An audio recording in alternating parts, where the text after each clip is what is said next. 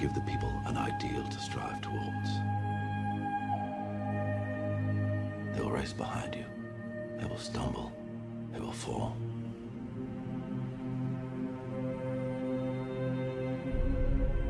But in time, they will join you in the sun.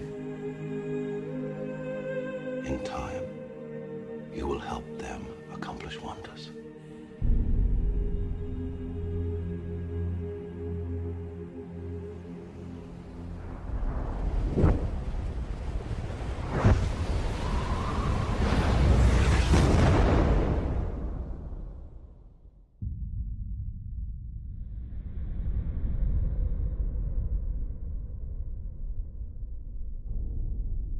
My name's Tom Jennings, and this is the 24 Frames cast.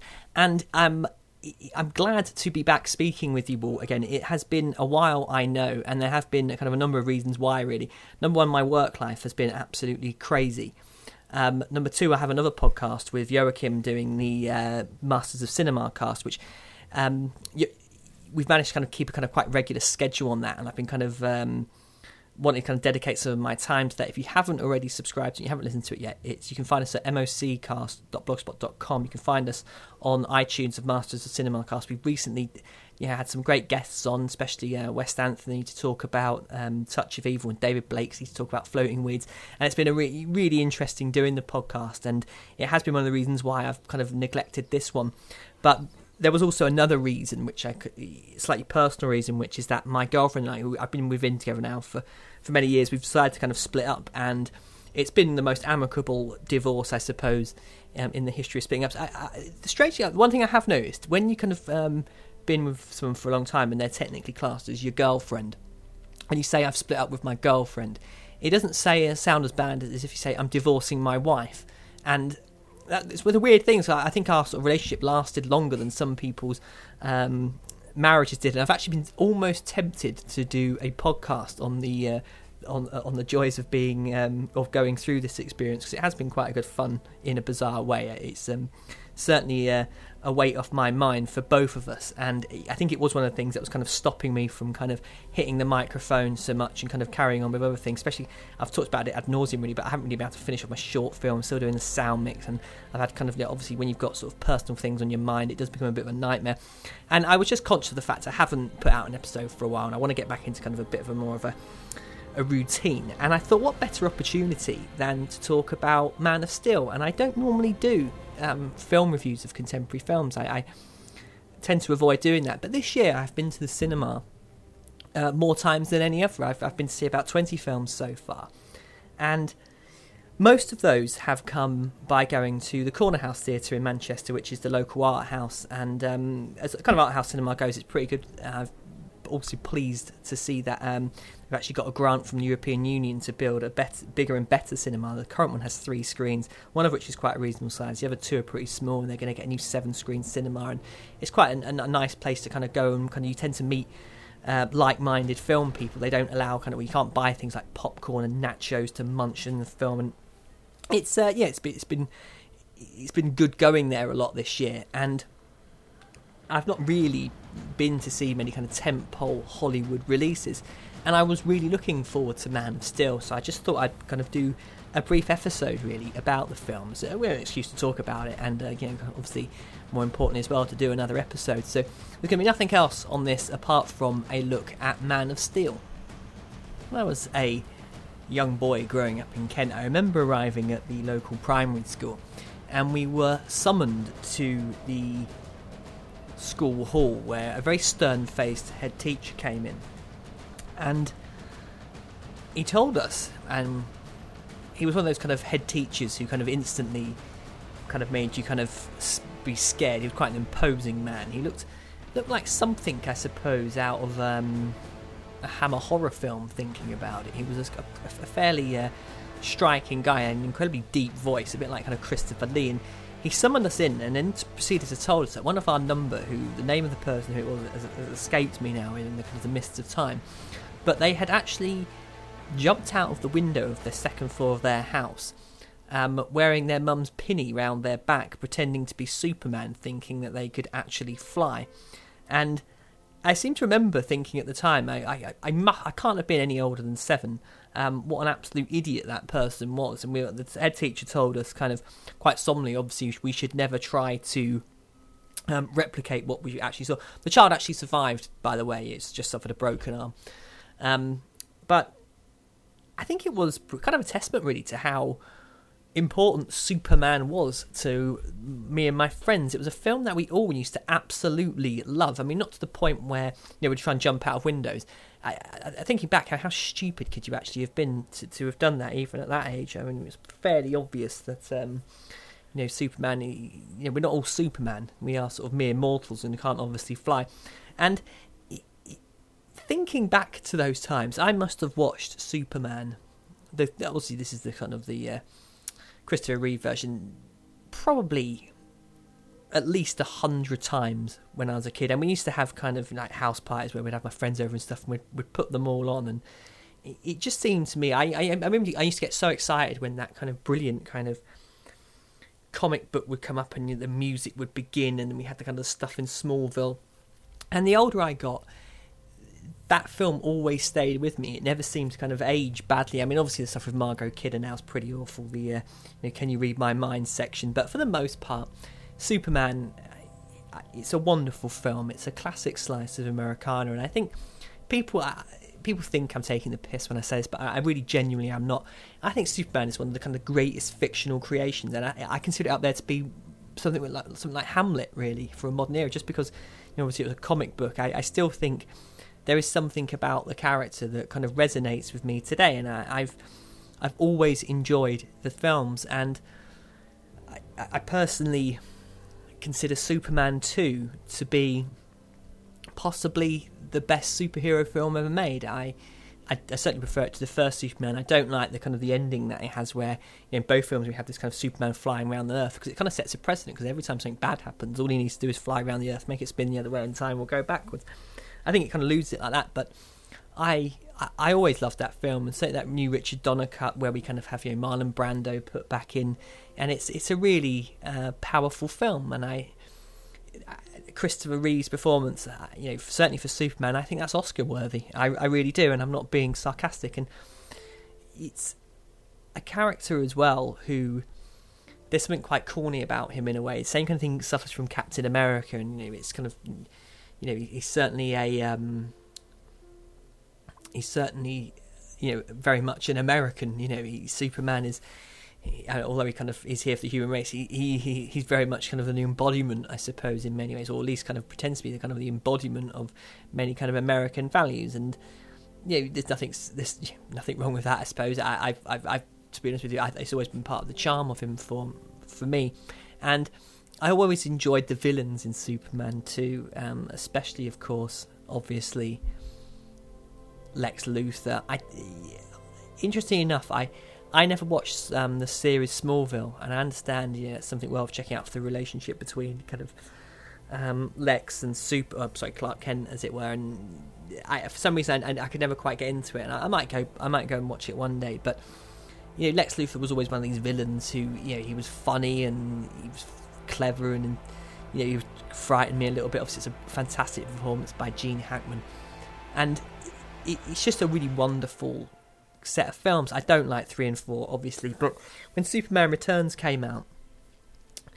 um, I was probably one of the few people that quite like that film. I, I don't think it, it's it's great by any stretch of the imaginations. i I still have severe reservations about um, Bryan Singer as a director. I, I, I really, I, don't think he's ever done anything that's come close to the usual suspects. You know, although I did enjoy Valkyrie quite a lot, but um, I, I, don't know whether he was the right person for that film. the thing about Superman Returns was.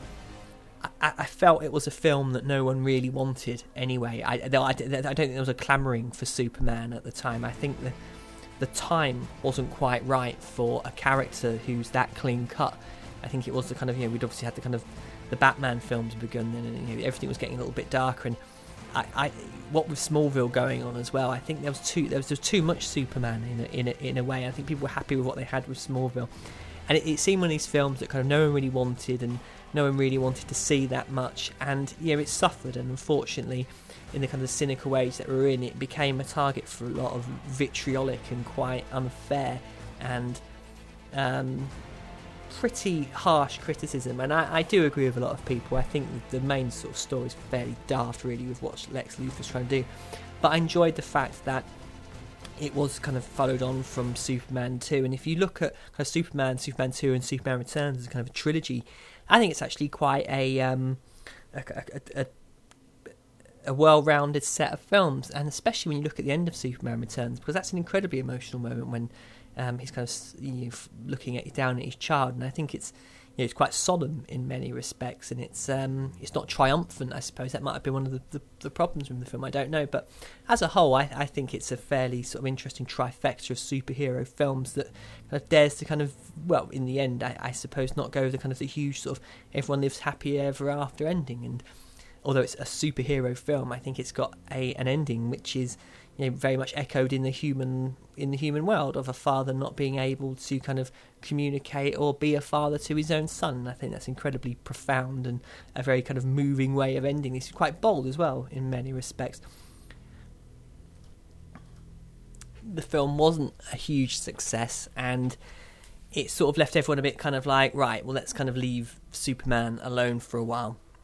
And I would imagine that, you know, Warner Brothers must have been I suppose slightly in kind of a loss of what to do with it really because here you have you know a character that has a tremendous fan base and a lot of kind of people feel very very passionate about it but you have a film which really you know if you look at it as the five Superman films that had um, come out only sort of I suppose two of them had been a success. I mean, I think Superman Returns did make its money back, but only just. It wasn't. It didn't do gangbuster numbers and they must have been, I suppose, quite kind of unsure of what to do next. And I suppose the best thing to do in situations like this is to go, is not try and rush anything out, just kind of go back to the drawing board, which is kind of what they did. And part of the reason why we've had Man of Steel is that the contract that Christopher Nolan signed with Warner Brothers um, was that he, you know, part of that was that he agreed to come on as um, a producer for Man of Steel, and instantly, kind of the attachment of Christopher Nolan, people get very excited, and you know, I, I certainly, you know, enjoy his films immensely. And when it was announced that kind of Zack Snyder was going to be on as director, again, I'm a, I'm a huge Zack Snyder films. I, uh, Zack Snyder fan, sorry, I really do enjoy his films. Um, arguably, I much preferred um, the Dawn, his Dawn of the Dead to the original Dawn of the Dead, and I know that's you know probably not the done thing to say, but it's certainly how I feel. Um, really enjoyed 300, love Watchmen. Haven't seen Legend of the Guardians yet, but um, Sucker Punch, such an underrated film. Um, arguably, I think one of the boldest um, films to come out of Hollywood in a long time. And uh, I don't, again, I don't mean I'm taking the piss on that. I really do genuinely believe that, and he's he's very much part of the kind of the Warner Brothers family. He's you know, I suppose it's all bar Dawn of the Dead of all these other films have been made with them, and you know it seemed like a very good marriage for me to have. I, I don't really want uh, Christopher Nolan to be directing everything that comes out. I think it's good that you kind of have you know um, someone who can get involved in that kind of producer department and become a you know, kind of a guide really, and you have someone like Snyder who has such a profound and interesting visual style that I, I thought this was a really um, interesting collaboration, and I personally was really pleased that it was going to happen. And this year, of all the films that were coming out, I I was looking forward to Man of Steel as the big tentpole Hollywood release. Now, I have not seen um, Iron Man three, um, or as I will talk about in a minute, um, Star Trek Into Darkness. And the kind of the problem is, it has been I have found anyway. M- my interest in major Hollywood films has really kind of fallen off completely, and part of that is because in, in this kind of effort to try and go to the cinema often, when I've been going to kind of the corner house in Manchester, they only show films for a limited time. Really, know, they, some films will last for a month, other times they won't, and it, it really depends on what kind of viewing figures they're getting. And quite honestly, there's been films that I've been more interested coming out that week that I've decided to go and see that over stuff that's kind of coming out in like you know, like your Iron Man threes, and I just kind of thought to myself that I'm sort of sick in many regards of the films themselves. They kind of they, they seem in, incredibly dull to me now, and it's the fact that the, the levels of the kind of saturation of the marketing, and they just put me off because they essentially they try and sell you the same thing over and over again, and it just gets lost on people like me. I, I, just, I just don't, I don't see the trailer for Iron Man three. I'm not jumping up for joy, going, oh, you know, well, where are the Avengers? And you know, um, oh, you know, this one looks dark, and you know, uh, God, God what's going to happen? We, we all know what's going to happen. Tony Stark isn't going to die. Nothing but that bad's really going to happen. It's just going to be a very kind of loud and, you know, whatever type of film, and it's, I think it's the people around these films as well that do my head in. I can't stand the kind of the incessant Facebook discussions on trivial little details about what essentially are incredibly average films. It just doesn't interest me at all. And you know, I, one day I'll, I'll, get around to watching Iron Man three, and I did enjoy Iron Man and Iron Man two. I know it's not so. I know you're not meant to say you enjoy Iron Man two. Apparently, that's uh, whatever. I don't. I don't, I don't really give a shit. But you know, the kind of you know the third part of what really is a fairly average franchise. You know, and uh, again, you know the Avengers.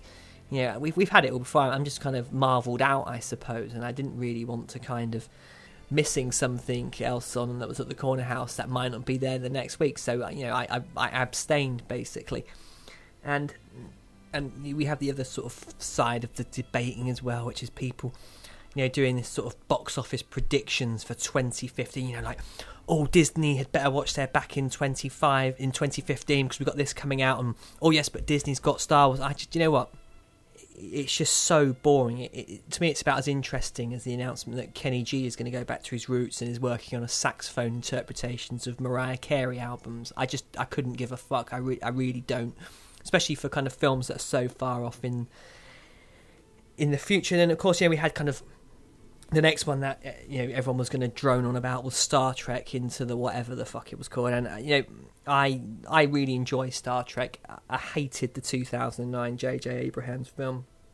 I think it had been kind of reworked and re bloody rebooted or whatever it is into something which I found was not fun at all. I thought it was absolutely awful. And when kind of people say Abrams is a bad director, they're forgetting that he is the product of a kind of directorial evolution that kind of began with Spielberg and Lucas. This is the Frankenstein monster that the industry has produced. You know, someone media friendly. No doubt he's a very nice guy, but you know, give him some money and he'll give you a stack butt. But you know, his only good film for me has been Mission Impossible Three, and it's you know it's as safe as as human can possibly be. You know, Super Eight is an abomination of a film. And um, if your Star Trek exploits are anything to go by, I think you know Star Wars is going to be some a complete ordeal. Um, I think his work lacks any kind of edge or daring. It's he just cannot hold a shot for more than a few seconds. He's a less irritating version of Michael Bay, I think, and you know he makes films for the masses to enjoy, and lots of them seem to, and you know what, you know, good on them. But it's just it's just not really for me. And you know, of course, we've got a slew of them coming out, haven't we? You know, we've got Thor two again, not interested. Um, I don't know if Captain America's out this this year. Not not interested. Uh, I, I just I don't care uh, about any of these films. They just look the same kind of thing for me. However, Superman did. Well, sorry, Man of Steel, sorry, did really stoke my interest. The aforementioned team of um, Christopher Christ Almighty Nolan and Zack Snyder. That kind of works for me. David Goyer writing. Um, David Goyer as well. I, have seen him cop a lot of shit for his kind of writing before, and um, yeah, you know, he's someone who knows um, you know the superhero genre, and there's some, there's some good films on there. I, I, I would contest. You know, Blade. I really enjoy Blade Two. Quite enjoyed. Blade Trinity's awful, but you know, Batman Begins, um, The Dark Knight. I think he needed the story for that to be fair, but you know, Dark Knight Rises as well involved there, and there's been a couple, you know, of awful ones like Ghost Rider, Spirit of the Vengeance, Jumper. You know, there's there are some dross in there, but you know, he's a fairly steady um, superhero film writer, and he, yeah, his films do have a kind of a darker edge to them. And I thought that's something which, obviously, in the age of where everything has to be darker, you know, might serve Superman well. And the other thing I like about Scott Zack Snyder was that I'm, I'm on the you know on the, on the um, kind of increasingly smug and kind of self-congratulatory bland fest that is slash film. There was some snooty guest on that declared that um, Zack Snyder films offended her, and although how and why was never quite explained, I think it sort of simply reinforced the fact that he must be doing something right for me to like him. And it began, and I, I, I saw the teaser trailer for, for Man of Steel, and I my interest was stoked. Really, I, I it it looked kind of sublime to me. It had that kind of like Lisa Gerrard music, and there was some kind of Terrence Malick esque shots of, you know, kind of I think it was like butterflies and things like that, and it looked completely different. And um, I managed to really ignore any other kind of form of marketing in preparation for the film, other than the fact that obviously. You know, um, we knew that Kevin Costner was going to be in it, and Russell Crowe. I like both of those. Um, Michael Shannon as well was going to be playing General Zod, and it was the only thing that initially I, I, I was quite pleased that Michael Shannon was going to be in it, but then that was when the sort of the nagging doubt really began in my mind because it was he's playing General Zod, and I suddenly thought, hang on a minute, you know, are we are we going back to this? Because people one of the things people said about Superman Returns was that. Well, you know, we went back to Lex Luthor, and you know, it's just it didn't do anything new. And I'm sort of thinking, well, I'll give him the benefit of the doubt, but it was you know, the same real kind of issue that many people seem to have with Star Trek into the whatever the fuck. Um, it's simply a a remake of Khan, and if I'm going to watch the Wrath of Khan, I'm going to watch the Wrath of Khan. I don't want to watch some kind of spin-off. And people telling me about the, the changes to it, where you know Spock is the one who this time shouts Khan, and Kirk that's dying, and you know, really, you know, have I missed that? You know? Why is that? Interesting. Why do people want that? It's, pathetic. And I suddenly thought to myself, God, what if they go down the same kind of route with Man of Steel? What I sort of began to realise was that my, my biggest fear for Man of Steel was that it was going to be really essentially a retelling of Superman 1 and 2.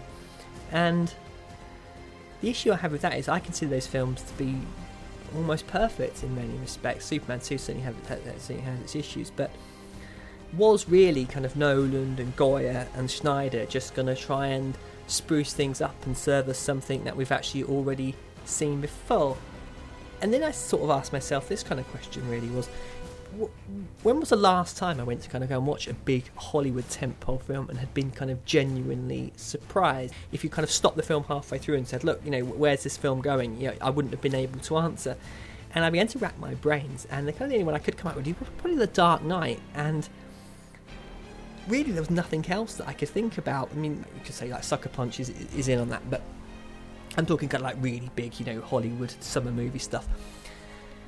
And I think one of the issues with these films is they're all so safe and they don't really kind of push audiences. And you know, to be sequel friendly, you, you can't really have major dramatic revelations because if you do that and you take those chances, you, you're potentially kind of scuppering the fact that your audience for the sequel might not be as interested if you kind of kill someone off. And I began to sort of think about R- Wrath of Khan again, and you know Spock dies, and it's, it's utterly heartbreaking. Now, obviously, they bring him back, but in that instance, you know, we didn't know that Star Trek was coming back. It was, yeah, it was a horrible moment. You know, Empire Strikes Back.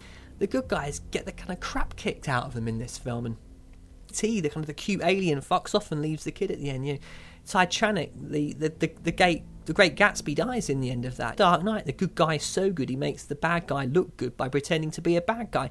All these films take risks, and the one thing that they all show to us is that you know, bad things can happen in films, sad things can happen in films, and people will watch them. These films were huge, colossal hits. You know, we are not, we don't need to be wrapped in cotton wool. We are kind of, we're, we're adults and we can take it. So, really were my expectations for Man of Steel were they kind of really based on a kind of what, did I have any right I, I, I, suppose to want this film to do something or to try and want it to surprise me? Was I was I right in thinking this should be a film that really kind of pushes what what you can do with the superhero genre what you can kind of make audiences go through? And I wanted this film to lay down a marker and say you know like the Dark Knight you know we are going to we're going to redefine what this genre can do. We are really going to try and push for things which take audiences on a journey that they're kind of not used to. So perhaps out of the comfort zone a little bit from what can, can you expect. Because you can make these films for adults. You know, get, I mean, you don't need to make it PG. You can stick a 12 certificate on it. And I, I went into the cinema sort of genuinely really excited for this. What you know, I, I feel there was genuine reason to expect great things out of Man of Steel. And I suppose the question is did it meet or exceed my expectations? And the simple answer to that is not in the slightest. And before I get to my kind of true thoughts on Man of Steel, this is the first kind of question I had to ask myself because it was what format to watch this film on. Because I had four options in Manchester. I had IMAX 3D, IMAX 2D, normal 2D, or normal 3D. And by normal, I mean normal screen size. I had seen the teaser preview of this film when I went to go and watch The Hobbit, and quite honestly, that was in 3D. And obviously, I, I learned that the film had been post converted, and quite frankly, it looked absolutely rubbish. And I then thought about, well, what about 2D IMAX that was being offered? So I had a look at tickets. It was £15.60 for a ticket for 2D IMAX. Um, I think at current kind of conversion um, conversion rates, I think that's about $26 American dollars. I think something like that might be a little bit more. Um, depends how the wars are going. But yeah, I, I say, thought, you know what, I, I sod that. I'm going to stick with normal 2D, and I went before 12 o'clock at the local AMC, and all for the re- rather reasonable price of £4.50. Um, apart from the fact that I had to spend the first five minutes of the film giving death glares to the man sat about four chairs down from me, who kept rustling a bag and taking out sweets and eating them incredibly loudly. Um, I operate two strikes policy on the out on Loudy, as they get one a glare and then one a polite, can you shut up? Um, and if it goes to a third, I will get up and go and ask someone to come in the cinema and tell them to shut up. And this guy, he, he, did, I think he got the impression I was about to explode, so he did actually put his sweets down and allowed me to enjoy the film. So, tucking in to Man of Steel, I suppose I'm going to talk about some of the things that I really enjoyed about it first. Yeah, the, the first thing this film kind of did well, in my opinion, was the presentation of Krypton. Now, there was something I didn't quite like about it, which was the fact that, you know, we have these kind of avatar esque animals flying around. I found that slightly unnecessary, but the art direction employed really worked well, and it, it they went they've gone for this kind of metallic kind of tech look, and it completely worked because. It, it, you know, it looked truly alien for once. Really, um, even Superman, I would contest that um, the uh, I suppose that kind of all white look that they went for. You, I suppose we've got to take into account the effects and everything, but Krypton didn't really look like a very kind of populated place. It looked like kind of an icy rock, really. And here, it feels like a huge and bustling kind of world. And I got a real kind of sense of the fact that Krypton society was extremely flawed. And again, I don't think we had that in the first films because you begin to see that these aren't kind of they're obviously they're very advanced aliens, but they kind of in terms of their society, it's a deeply flawed and um, fundamentally corrupt one. You know, the whole kind of system whereby everyone on Krypton is um, born for a specific role. It's it's a totalitarianism. Um, and I, have heard, I've read stories, so some articles kind of talking about how it's this kind of like Plato type um, esque um, theocracy where you have kind of different levels of um, people in society, of what of which General Zod, um, played brilliantly by Michael Shannon, I think, throughout the entire film, is a kind of a, a big believer in keeping this kind of Kryptonian society going.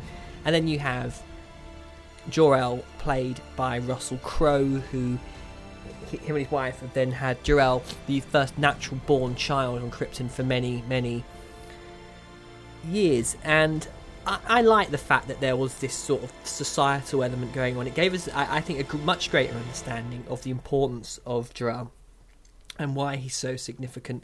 And the opening of the film, I thought, was genuinely really quite brilliantly handled.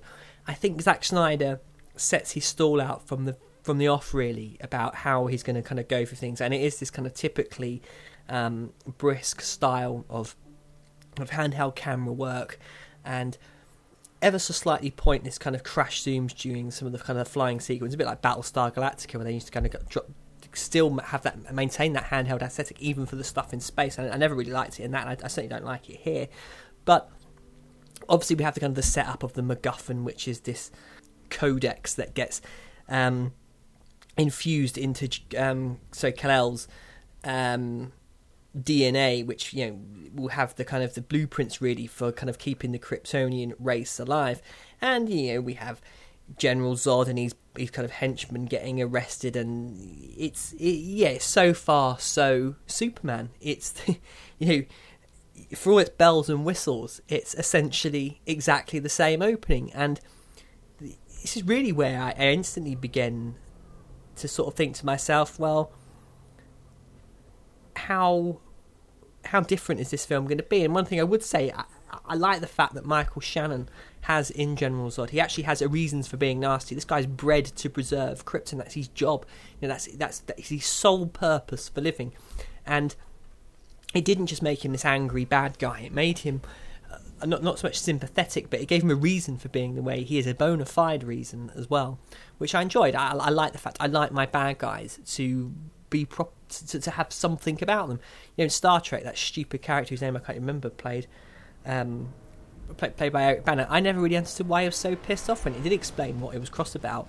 Um, it's it seemed completely unjustified. I didn't understand it, and um, yeah, at least I felt Michael Shannon General Zod, and he had something to play with as an actor. He had something kind of inward to go to, and uh, I think it comes out in his performance. But we have, you know, obviously the reason why um, Jor-El, um, Kal-El's being sent to Earth, and there's a reason for Zod to want to go and get him. So I'm not really, you know, it's not it's not sort of, you know, they just randomly decide to go to Earth. You know, there is sort of motivation enough for Zod to want to do that. But the, the key thing here is the film is what, suffering from what I call a version of something called set piece syndrome, which is this opening to this film is absolutely huge. It is enormous, and the problem here is that when scale engulfs a screen to this point, whereby you, your eyes and ears are just being bombarded with so much information, so much CGI, a kind of numbness takes over in many respects, and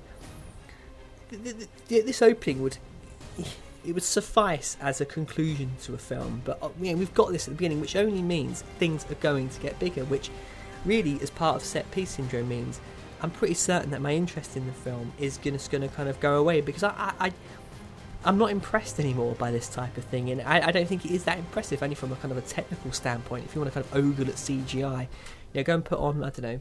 2012 by Roland Emmerich, you know, with the sound off, you know, watch that. If that's your thing, go and do that. I, I you know, although I've never seen anything like Krypton before, I've seen this type of filmmaking before, and whilst I was watching this, I, I began to squirm a little bit because I was becoming anxious that this was what this film was going to be about, and sadly, uh, those those worries were fully justified. And yeah, of course, we get to Earth and we see that young Clark Kent, or Superman, or Kal-El, whatever you want to call him, he's now working on what looks like his deadliest catch.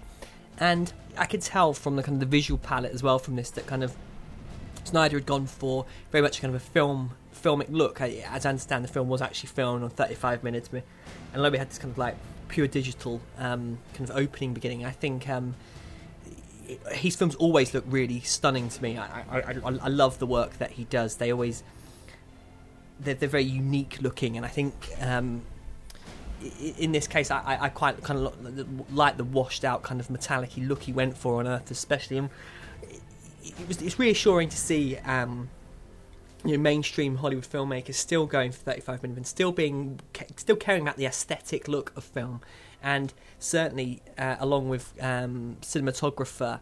Um, Amir Mokri, I, I, think they they have really crafted an extraordinary looking film. Um, probably won't get nominated for any Oscars, but I certainly think it, it's uh, yeah. I, I, was I was very very impressed with it, and um, we have this scene on on this fishing boat and this isn't about kind of building character or anything like that. There's no kind of insights offered here. The whole point of this fishing scene is so that we can have um, a, a, an emergency message come through that an oil rig is on fire. And of course, you know what, what do we have? Well, we have another huge set piece, and we know that how Superman is strong. And you know he jumps off the boat and he goes and saves a load of oil workers. And all this kind of concludes with a shot, a very good looking shot of him underwater with his eyes closed, and all that really there is to do is to usher in a flashback to Smallville where we have the young Clark. And here we have him performing what is clearly a miracle as a child, where he's saving from his classmates from a bus crash. And it's at this stage, I think, that I, I just need to talk about one element of Man of Steel because there is a very, very clear um, Christ-like parable running through this film. It is, it's, it, it's so obvious. I mean, some people, I, I think, seem to have a little bit of an issue with it, and I, I just wanted to kind of talk about it a little bit, just as a sort of an interjection, really, because Superman to me it's always had this kind of parable of Christ going through it. You know, we have this kind of essentially what is a god, and especially you know on the case of Krypton, you know we know that he's a special one. He's sent by his father to our planet to kind of help, kind of steer the Earth in the direction of right. And obviously, the kind of the plot of Man of Steel is that kind of General Zod comes down and demands that he be sacrificed and you know, Superman does what's great for humankind and does the honourable thing and allows himself to be sacrificed, so to speak, though obviously ends up winning and yada yada yada. And I know that the Christian imagery is, is, is there, the story is there, it is so blindingly obvious, and there's no attempt made whatsoever to even begin to kind of hide the fact that this is a Christ allegory film. And for some reason, um, this has really kind of galvanized many Christians, and it's also annoyed a lot of atheists. And I'm going to address uh, the, the, latter first. You know, I'm, a, I'm, a, I'm an atheist myself. I don't believe a word of the Bible. Um, I think it's as fictitious as Superman, and I don't say that glibly. I genuinely do. I think the two are just completely, you know, they're just an imaginative bit of writing. And the fact that this film has clearly you know, borrowed from Christ. So it doesn't bother me in the slightest. I don't. I don't. A good story is worth telling again. The story of Jesus is a good story. Um, it, it, it, teaches a moral lesson, I suppose, and so does this. And I've seen it before in other films. I've seen it in Spartacus. I've seen it in The Matrix. It's there. It's it's part of our culture. Uh, and I, I don't really understand why people are kind of offended by this or surprised by it. I, I, I get it's beyond me. It's it's As you want, I mean. D- does this film does it ram down your throat that you should, upon seeing it, go and you know go to a church and suddenly you know become you know, suddenly start looking seriously at the life of Jesus. I don't think it does at all. It doesn't inspire me to do anything of the sort. Um, I don't think as well it's going to inspire people to do that. I can pretty much guarantee that since this film has come out, attendances at churches have remained the same. I can't believe anyone would see this who is an atheist and say, "Do you know what? I'm now going to go and seek um, about the life of Jesus." And I think on the other flip side of that, talking about Christians, I, think if they think this film is going to inspire people to, to you know start looking at life I think they're they're, they're mistaken. I, I I don't think it will have that effect whatsoever on anyone. And the, the other one I can't really understand is why people are so why Christians are so pleased that this film um, it's, clearly a Christ parable. I don't really. It's just telling them a story. They they they they probably know inside and out. And uh, someone did suggest to me that as a Christian, they felt that they could feel the weight of the sacrifice that Superman was making because of their understanding that the sacrifice that Jesus made. And um, I, I suppose that's the the person an offshoot of the personal relationship someone has with, their sort of religious beliefs. Um, I don't think that for a second, to be honest with you. Um, and I, have always found there's something to be um, inherently false about um, Christ's story, anyway, and his subsequent resurrection. And I, it's never really kind of rung true to me. And I, you know, if, if, that's what they if that's what they believe, that's then that's that's what you know props to them. That, if if they, if they want to think like that, go go go straight ahead. But it's not something you know. I don't really see that, and I don't really think that as well.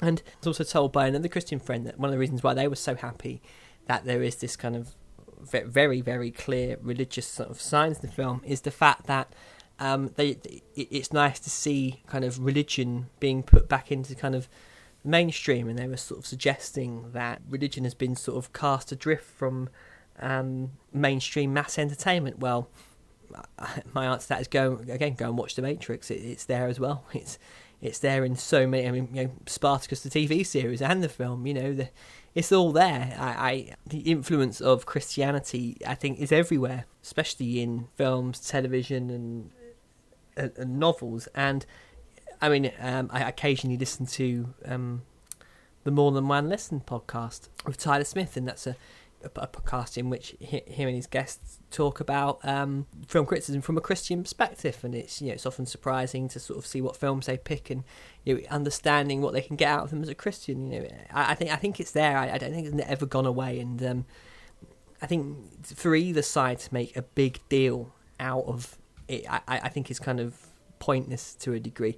And you know, someone was saying that, um, and I think you know it's just a case of getting over it and, and, and moving on because it, Superman has always had that. You know, go and watch the first one; it's still there, and it, it will be forevermore. And I, I, don't think it's any sort of need to kind of read a great deal into it. And really, I, I, I mean, I, I, do suppose I, I, find it quite interesting that the filmmakers have so explicitly gone to that. But why not? I mean, um, it, it, I suppose it gives the character weight. I, I think that they're making, in my opinion, I think they're making um, a statement about the fact really of how possibly this is a modern day miracle what you know Superman does in the film in order to kind of sacrifice himself. And it gives weight to the film I think. It gives weight to the sacrifice in a way. And um, you, you can so often um, films there doesn't seem like kind of much of a peril there. And I, I, I thought in the context of this film it was a good decision for the filmmakers to make Okay, now anyway, so back to the film Superman because it's roughly divided into three different narratives. We have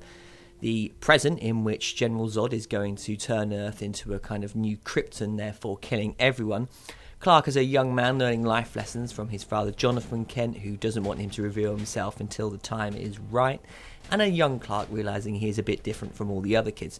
Of course, a scene with him reading Plato and not being beaten up by some bullies. In each strand, the film offers really nothing that has not been done before. Arguably, you could argue thus far this is a slightly better cast, however.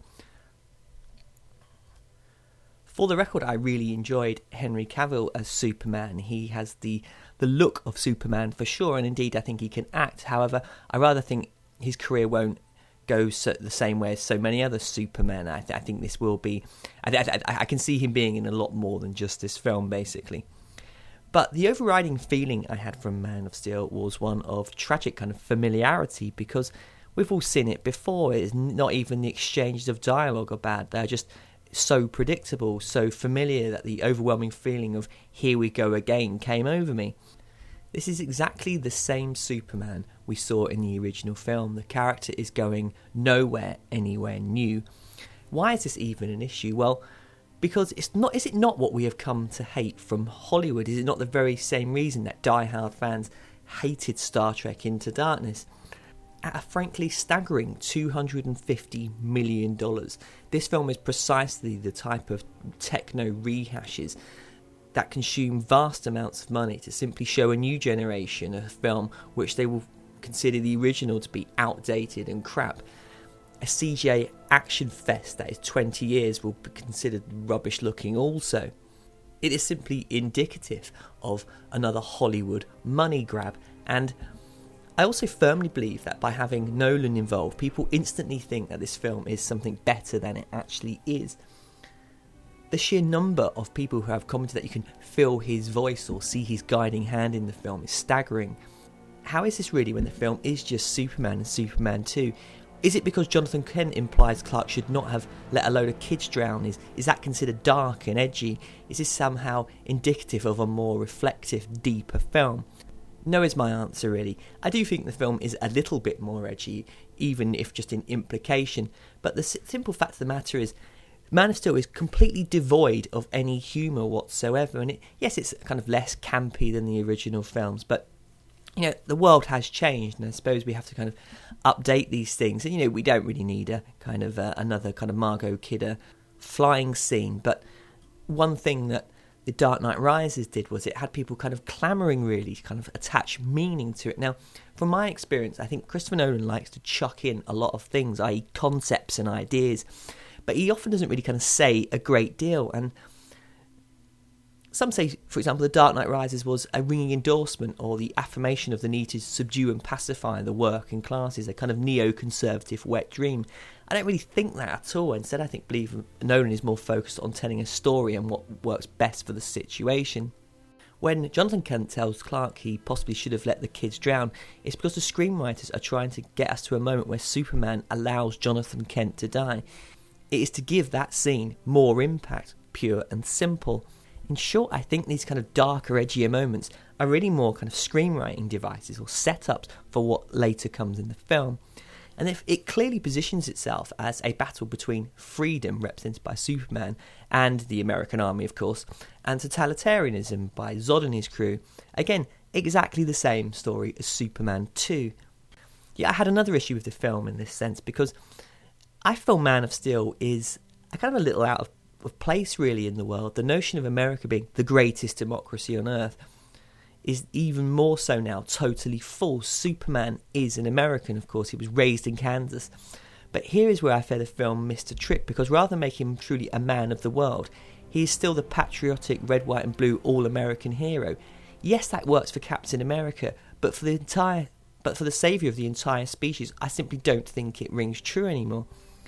To me, this film felt just like another America Save the Day, minus the moderately amusing moments of film like Independence Day, but nearly beat for beat like The Avengers, Transformers, or any other city based carnage ending. We've been there and we've seen it all before. And of course, because the film opens so hugely, we have to have these kind of final ca- climatic scenes ten times bigger. And whilst all this was going on, I just found myself tuning out, wondering what was on next in the cinema. The film also lacks an emotional core, and we're supposed to get one in the utterly stilted and awful relationship between Lois Lane, of course played by Amy, uh, Amy Adams, and Superman or Clark. Now, I hate the Lois Lane ca- as a character. In no version of Superman has it ever been done well, including the animated versions. Now, Amy Adams is a fine actress for sure, however, the script gives her nothing. David Goyer simply does not write compelling female character. I mean, just look at his films females in his films are script devices and people second. Here, through her detective skills, she discovers who Clark is by tracking him to a super top secret dig in the Arctic. And of course, you'd, you'd invite a journalist along. You wouldn't be able to kind of pull any strings at all to make sure that it was completely devoid of anyone who's going to go running to the papers. It gives some crappy reason why she should be there, but let's be honest, it's ridiculous. You simply would not. You'd pull string. The president, whoever, would say you don't have to, but of course, it's being a film, she has to get there. And also, it's you know, it's not the Fortress of Solitude; it's a frozen spaceship. But who really cares? It's exactly the same thing and serves exactly the same purpose as it did before. And she tracks down who he is, tries to help him, and then out of nowhere, they are in love. And please, can someone tell me why Zod demanded that he go to, she go to the spaceship, other than another lazy piece of screenwriting so we could have a setup so Clark had to go and save her. She serves no purpose in this film. It would work fine without her. She is only there as padding. Yes, she is Superman lore to an extent, but when she is so redundant to the story, there's a case for not for her not being in it at all. Many have also jumped for joy at the action scenes.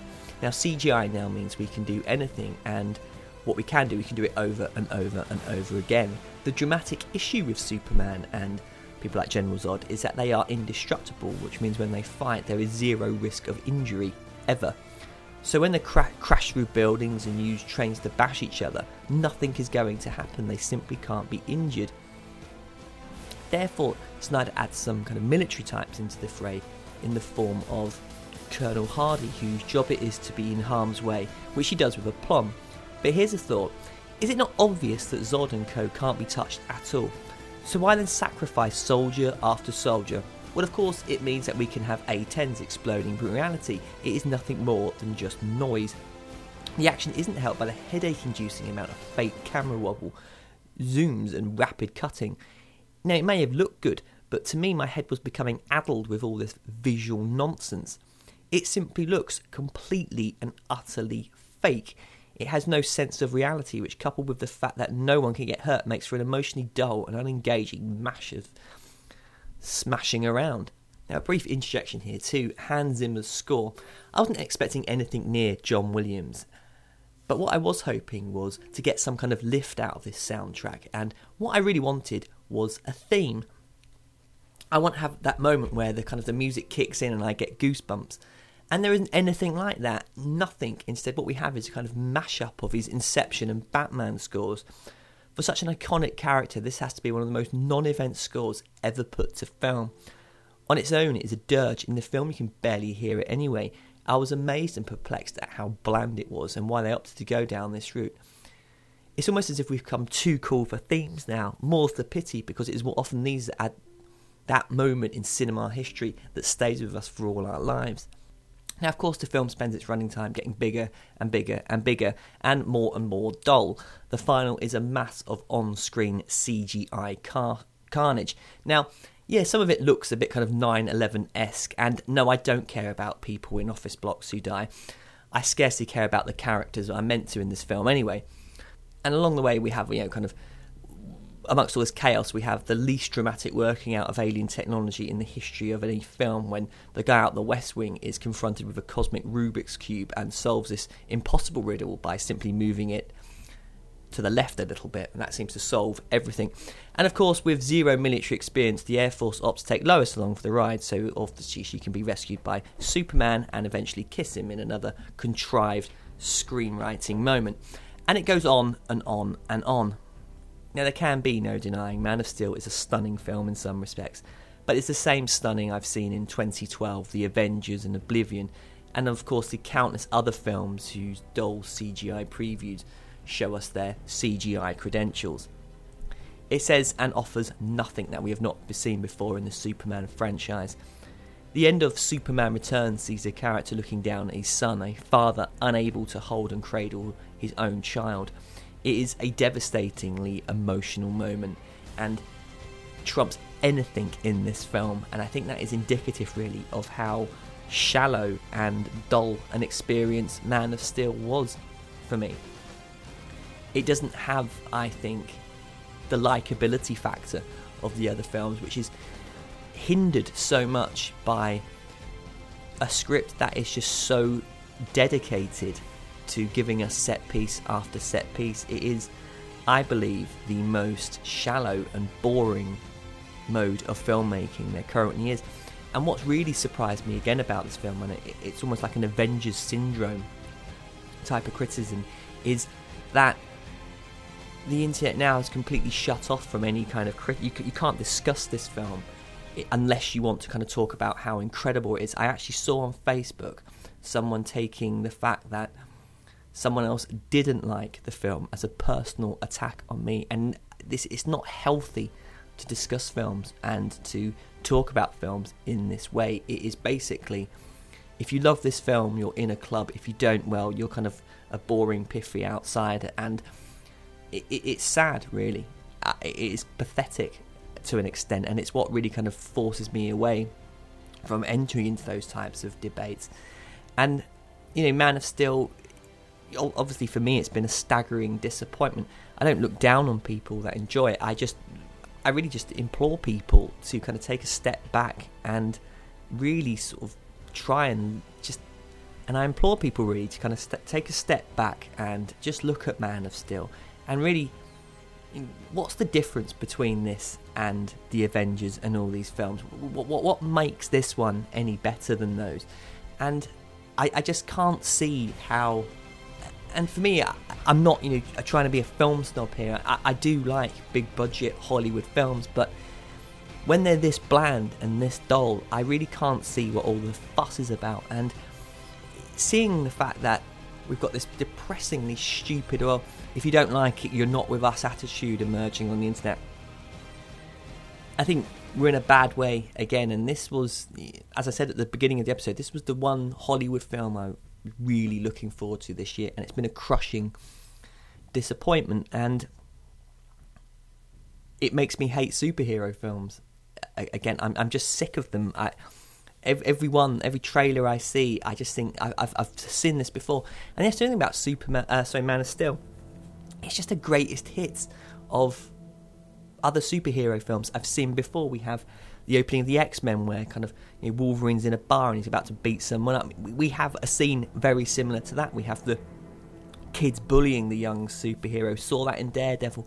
We have the Avengers finale. We've seen it all before, and I feel this was a really genuine, wasted opportunity by all concerned to do something really interesting with the Superman character to establish him in a new world. We live in, you know, we live in a new world now, and I, I, think this film doesn't take place in that. It still takes place in the Superman from those original comics all those years ago. It's so ridiculously American centric that I, I, almost find it embarrassing in a way that we you sit there and it, where is the rest of the world? Where's the consultation with anyone else? And it, it may, may might seem petty and uh, perhaps I'm kind of trying to overthinking it, but for me, it just makes them slightly kind of more ridiculous. And again, it's that sense of familiarity been there, seen it all before. But that's going to be enough of my kind of Man of Steel rant. Um, hopefully, I can get back to kind of a more regular schedule after this. Uh, there is an epic Criterion roundup coming. There's so many films to get through, and I'm sort of editing it and recording it as I go along. So I will try and have it out for the end of this month. But um, you can always kind of, if you want more um, kind of podcasts from me, of course, go to the Masters of Cinema cast. Um, you can find us on iTunes. Joaquin and I have been kind of getting a pretty regular um, amount of shows out and have been enjoying it immensely. So get yourself over there. We've got a um, Touch of Evil episode to drop soon with the brilliant West Anthony from the Auteurs cast. So many thanks for listening. You can find me. Uh, you can email me, sorry, at 24framescast at gmail.com. You can find me on the blog at um, 24framescast.blogspot.com and you can find me on Twitter at 24framescast. Many thanks for listening and I will be back soon. Bye.